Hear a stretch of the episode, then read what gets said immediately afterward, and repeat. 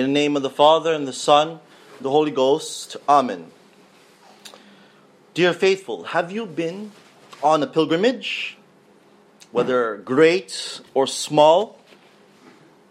If we are somewhat healthy and are able to travel, which I hope everyone can, we can explore ancient places of veneration by our faith, such as Chartres Cathedral, which houses beautifully preserved art, the most well preserved cathedral in possibly in all of Europe, even though the French Revolution went through it. But most especially, we can visit that cathedral to venerate the tunic of Our Lady, which by taking that pilgrimage, it would take about two and a half days to complete if you started to walk from the famous Notre Dame Cathedral in Paris. Or maybe you've heard of the Way of St. James, the pilgrimage to St. James' tomb in Compostela, where he's buried.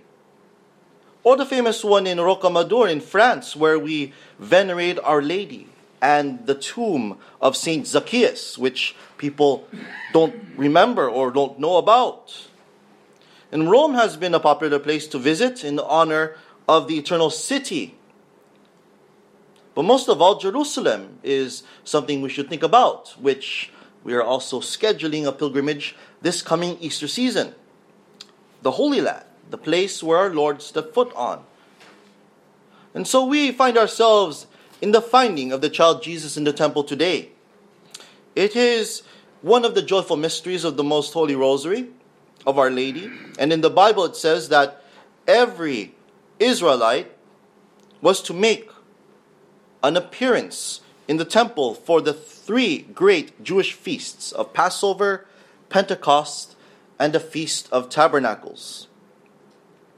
And for boys, the obligation applied to them once they had completed their 13th year, the age when Jews considered a boy to be a man. So Christ started this pilgrimage at the age of 12, not even when he was required to be going to these pilgrimages with his, with his parents. And so it's a good reminder of us to accomplish the law, even though we are not bound to do it yet in order to be able to accomplish them when we have to follow them when we're required and bound to. It speaks for those Catholics who do not go to Mass on holy days of obligation when the church determines that it is not obligatory, but because of the fact, then they go stay at home and do whatever. But it's always good to follow Christ's example of going to Holy Mass, even though we're not required to do so, because of the fact that we are celebrating the mysteries of God. That is what's very important, dear faithful. So let us recall then that it was the custom of the Jews that when going up to the festival in the holy city of Jerusalem, that men and women traveled apart in order to avoid defilement, since the law prescribed that they should celebrate the feast clean from all impurity. So let us imagine our Lord, the boy Jesus, at the age of 12. Imagine how Christ delighted St. Joseph of his presence and to the men with him, and then to Mary and the women with her. So let us think of what happiness was theirs during these days to the people who saw the holy face of the child Jesus and to hear his voice and his saving wisdom in their holy conversations. And we can continue to imagine the elders in astonishment and the young men and women in admiration and the younglings in fear because of the gravity of his ways and manners and the authority of his speech. The most beautiful countenance of our Lord must have shown the beauty of heavenly grace as to draw all eyes, to draw all ears, and with it to enkindle in all men the charity in their hearts. And so the Holy Family and the other Jews who also traveled to Jerusalem for that great feast day of Passover cheerfully made their pilgrimage to the holy city. Maybe because of this joyfulness of being with the Lord, that the child Jesus remained unnoticed in Jerusalem, as what church fathers taught, thinking that Christ was with some other relatives, since he was being looked for by all. And thus, why the holy parents only noticed him missing after a day's traveling back to Nazareth, which is quite a long trek, back to St. Joseph's house. Mary and Joseph only found them on the third day of searching the holy city. So imagine, in theory, the parents would have probably looked up north, thinking that Jesus might have traveled up north of Jerusalem. So it took a day, and then they came back, finding that he was not there. So it takes two days. And then on the third day, when they were going back to Nazareth, probably that is why they said, well, uh, Christ is missing.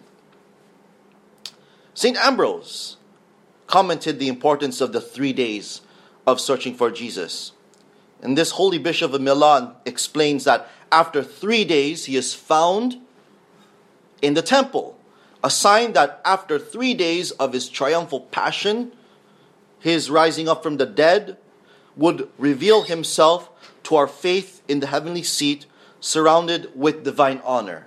So, even at the start of his life, at the age of 12, he has already prepared Mary and Joseph and his relatives of about what he is about to undertake when he would be taken up to the cross, to prepare them of that loss of three days of Jesus in the tomb, already taught when he was 12 years old. And we have listened that Christ was found in the holy temple of God on the third day of searching. Let us therefore seek the child Jesus in the church, where you will find the word and the wisdom of Christ, the Son of God. Because he was the Son of God, he was found in the midst of doctors, of these scholarly Jewish men, instructing them and giving them wisdom. Because he was a little boy, he is found in the midst of them, asking them questions as well. To show he was man, he humbly listened to men as to teachers. Imagine that. Instead of just simply speaking to the doctors, he listened to what they had to teach. To show that he was God, he answers these same doctors with heavenly wisdom. Jesus questioned them not that he might learn, because he already knows everything, but that by questioning he might instruct, just like teachers that we know very well. They answer questions so that we learn, but they also ask questions so that they can learn as well. So let us be thankful for all of our school teachers and our parents who have taught us, because it is through that, questioning and answering, come from the same source of knowledge, as Origen says. For the children here and all of us, maybe right there, let us learn from Christ and his example to be subject and to be obedient to our parents. And if we no longer have our parents, then let us be subject to those that are of age of our parents. And speaking of obedience, let us recall that St. Francis de Sales says that if you obey promptly, honestly, cheerfully, without complaining, you are truly humble. Nor can one be really obedient without humility. For obedience demands submission of the heart, and only the truly humble look upon themselves as inferior to all and as subject to every creature for the love of Christ. So let's ponder these words, and just like how Mary kept all the words of Christ in her heart.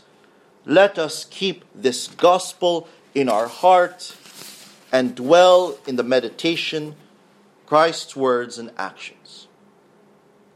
Let us be aware of how the obedience and humility that is found profoundly in Christ, in Mary and Joseph as the Holy Family, is no longer found in the modern family of today. We see disobedience from children toward their parents. We see unfaithfulness of husbands and wives. For this, let us go to St. Bernard, who says, God obeyed man. Yes, the God to whom the angels are subject was subject to Mary, and not only to Mary, but also to Joseph. Learn, O man, to obey. Learn, O earth, to be subject. Learn, O dust, to submit. God humbles himself. And do you exalt yourself? God becomes subject to men. And do you, desiring to rule others, place yourself above your Creator? We see life being attacked to all sides by contraception, by abortion, which increases year after year, for example, and through the cheapening of life by assisted suicide and euthanasia. Although it seems that the evil one has so much control in this world, let us use our greatest weapon in combating them. And that is to pray our rosary in all humility and obedience to the will of God. Just like what Christ has shown in his holy family. Let us use the example of the powerful holy family to combat what is despised by this world today, and that is family life.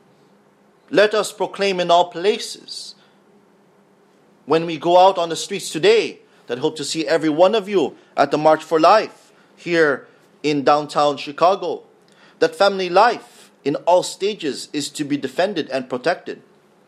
Let us proclaim that only Christ can be our sole master and not our own little selves. Let us proclaim the family, image of the Holy Family. Let us honor and venerate the Holy Family, the image of the Holy Trinity.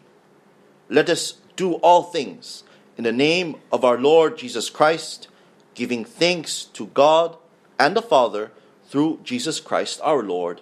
Amen. In the name of the Father, and the Son, and the Holy Ghost. Amen.